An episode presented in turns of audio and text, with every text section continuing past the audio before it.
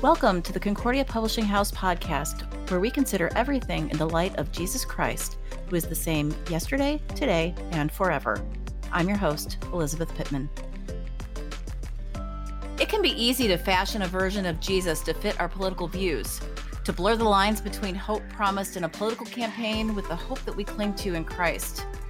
But believe it or not, Jesus is not a Democrat or a Republican or even an independent. So, how can we avoid politicizing Jesus?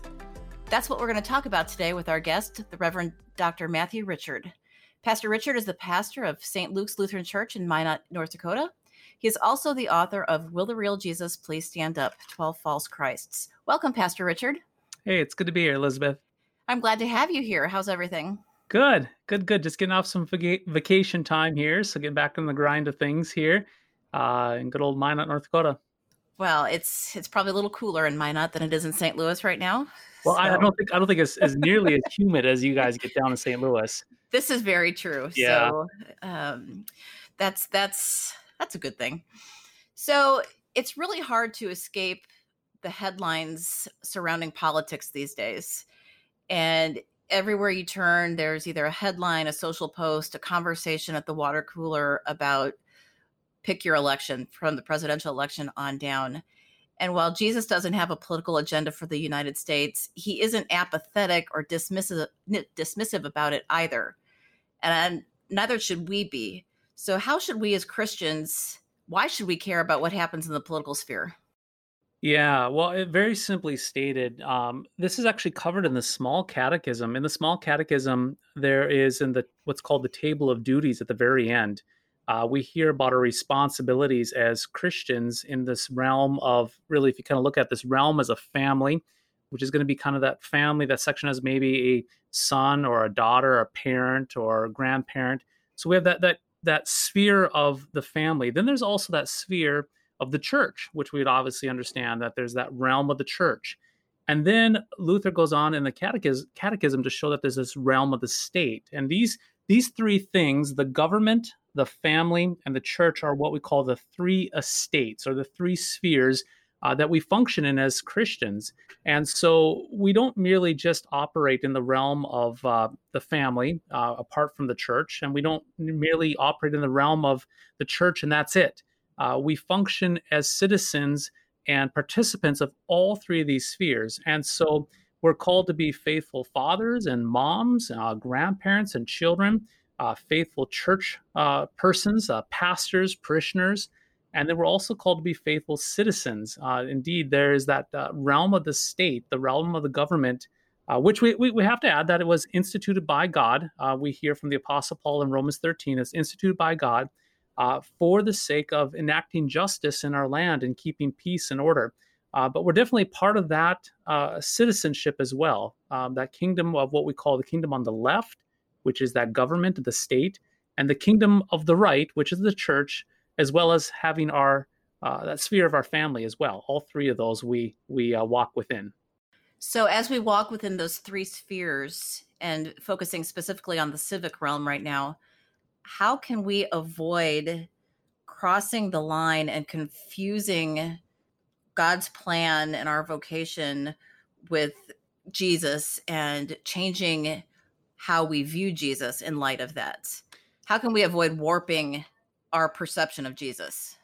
Yeah, it, again, it comes back to more specifically in talking about that left hand kingdom, which is the kingdom of the state, and then that right hand kingdom, which is the church. We want to understand uh, that we want to keep them distinct. They're they're they're distinctive kingdoms with distinctive purposes.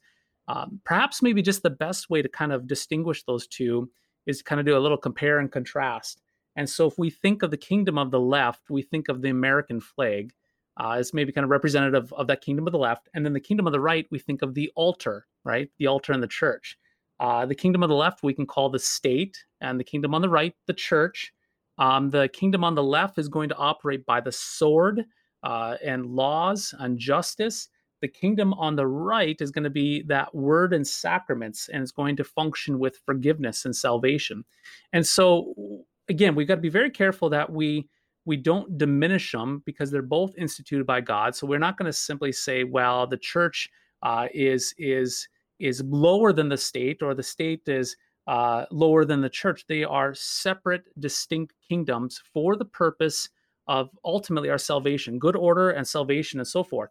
Now, where things get in a trouble here is uh, with all things, when we come to making false Christs, what can happen is when we take Jesus and we either subtract from Jesus or we add to Jesus, or we think of a blender. We take a blender, we mix the two kingdoms together, and we hit blend and we make a nice smoothie, right? And then we can no longer distinguish between where the left hand kingdom starts and ends and where the kingdom of the right starts and ends. And you kind of have this blending together of of the state and the church where they kind of uh, together. And that's that's what an old school word, what we call a theocracy. And then that gets really confusing. Is is the pastor there to enact a law? You know, is, is he the sheriff?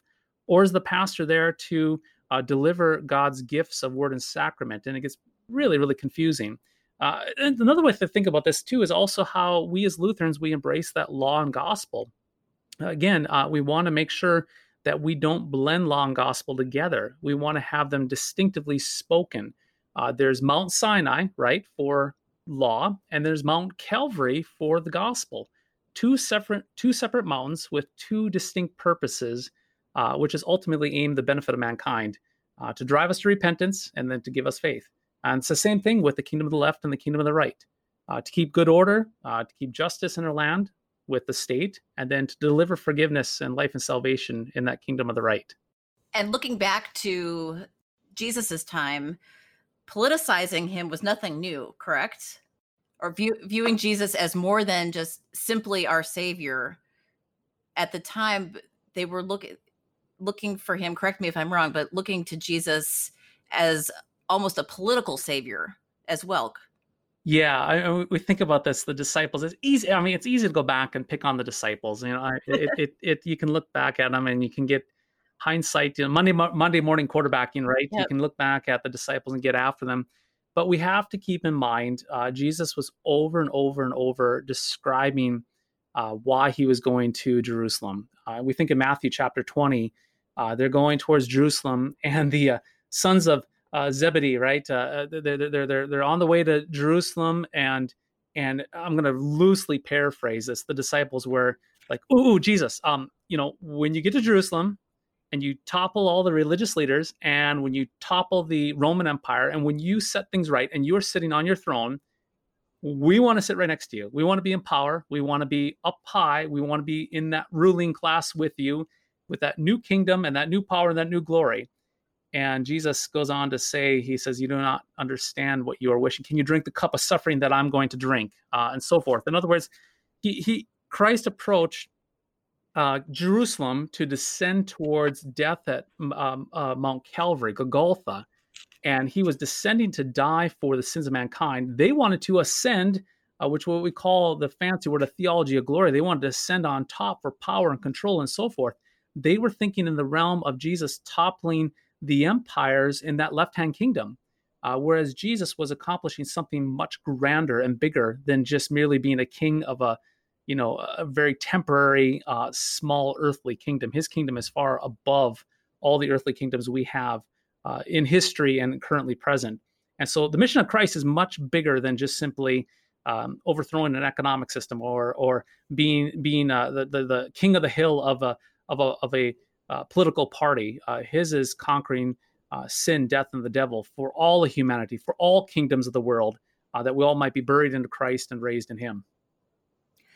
How might we recognize someone who has fallen into the trap of viewing Jesus in a political way today? Well, I think this comes back to it's very simple. Um, asking the question, you know, um, obviously, uh, asking the question, what verbs, right? So if we think, going back to my old uh, English days in, in high school as a terrible English student, and uh, uh, thinking about the verb, right? A verb is an action, right? So you have a, a, subject of the sentence. The subject is usually the focus of of the person, and the verb is they're doing something, and then they're doing it to someone. So the question is, you know, what what verb um, do we understand Jesus doing? And what what is Christ about? Um, is is is Christ about bleeding and dying and uh, the forgiveness of sins, or is he about something else? And and Now we got to be very careful. It's not that again we want to we want to affirm the left hand kingdom. Uh, that is definitely in the interest of us as Christians to uh, vote well, to be well informed voters, uh, to voice our opinion about uh, ethics that have gone wrong in society. Um, however, when it comes to the church, the, the primary message of the church has to be it has to be Christ bleeding and dying and forgiving of sins. Uh, because when I look out in this world and I listen to all the different news channels and I listen to all the different political shows and the radio programs and so forth, and even unfortunately in so many churches, I don't hear the message of the gospel. Now, when I say gospel, not the good news of toppling kingdoms, but the good news of Christ toppling sin, death, and the devil. Uh, the good news of Christ satisfying the wrath of God for us as sinful humanity. I don't hear that message as much as we ought. And so the church uh, we're, we're not exclusively that message of of the forgiveness of sins, but it better be the primary uh, because we're not hearing it elsewhere. And so, if your Christ that you are talking about is all about a pol- pol- political action or some sort of social justice and not about the forgiveness of sins, then I would question maybe if you're a little off center or you maybe have to get realigned to the, the main purpose of Christ. Again, he didn't go to Jerusalem to topple uh, the, the religious uh, Pharisees or uh, throw Pilate off his throne. He went to die and bleed and rise again. When we encounter someone who has taken that point of view, how can we lovingly bring them back along and help help them understand the real Jesus as, as opposed to the false one? You know, I, I am kind of a fan of the old um, what's called the old Socratic method, right? Uh, you, you, know, these old uh, philosophers, right, that existed before Christ. You have uh, Socrates and Plato and Aristotle, and uh, no, keep in mind they were Greeks; they weren't Christians. But Socrates was pretty pretty great because he would just ask questions, you know. And I I've been kind of a fan of asking questions. Um, and when you ask questions of an individual you can do it without um, intimidating them. You can do it without uh, coming across as a jerk. Uh, pardon me how I say that, but coming across as an arrogant jerk. You can just simply ask questions. You know, uh, so so tell me about uh, this philosophy or this political thing, or, or how maybe if they're, they're accentuating Christ in regards to maybe a politicized Jesus. Tell me more about that. And then have them explain it. Oftentimes, what happens in our culture, unfortunately, is that uh, many times, and I'm guilty of this myself, we all too easily are just uh, parroting what we hear. You know, we hear something on the news or we hear something on a radio program, and then we get drawn into the emotion, the drama of our culture, and we just repeat these talking points without even really thinking about it. So, if somebody does that, I would say, ask a question. What do you mean by what you're saying there? Which really forces us to contemplate the words that we're using. Do we know what we're saying? And then once we contemplate that, how, how do we how do we derive that to be true? Where, where do we base that upon? And ultimately, that has to come back to God's holy word and to the word of Christ. Um, and oftentimes, we will put words into Jesus's mouth, or we will aspire and affirm things uh, that simply cannot be backed up by the Bible. And uh, so that's where you can very lovingly and kindly ask people to, where, where, did you learn that to be true? Where, where are you basing that upon? And uh, oftentimes, very, very quickly, you will find that sometimes individuals will base their opinions, spiritually speaking, off of talking points and culture rather than uh, the holy writ, the scriptures, uh, the word, the Bible that is for us. So, as Christians with a vocation to our our community and our civic realm, how can we be active participants, not dispassionate participants, but also keep focused on the way we should be doing it that honors God and that continues to keep the two kingdoms separate?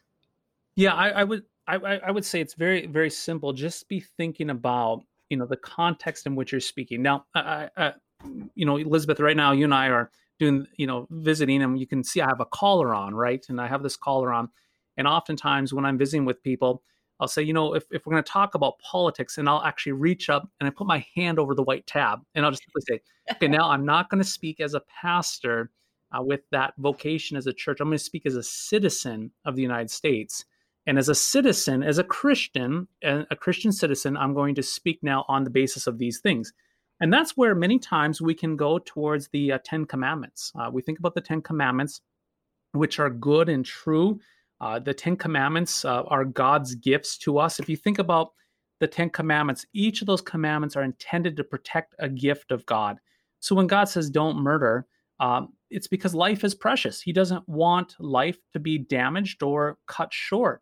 And so we are, are, are, are, are for life from the womb all the way to the grave. We are for life because God says life is precious. Do not murder. So therefore, uh, in uh, insofar as we are citizens, we speak very clearly about the gift of life. Uh, and we can go through the rest of the Ten Commandments as well, talking about thou shalt not steal. We are for the gift of our neighbor's property, holding up our neighbor's property as good and true and so forth. So again, it, it's thinking through the context of, of what uh, what what hat or what what sphere I'm speaking from. And then there's going to be a time and place as a citizen, uh, as a citizen, and also as a family member, where that confession of the church comes about uh, in our vocations as we confess Christ as well. Uh, simply understanding uh, those contexts. So again, it's it's distinguishing the sphere and the context we are in and how we speak. And I would think that very, very importantly, the Ten Commandments are a wonderful tool for us to study in that realm of that left hand kingdom for keeping good order and a stable society.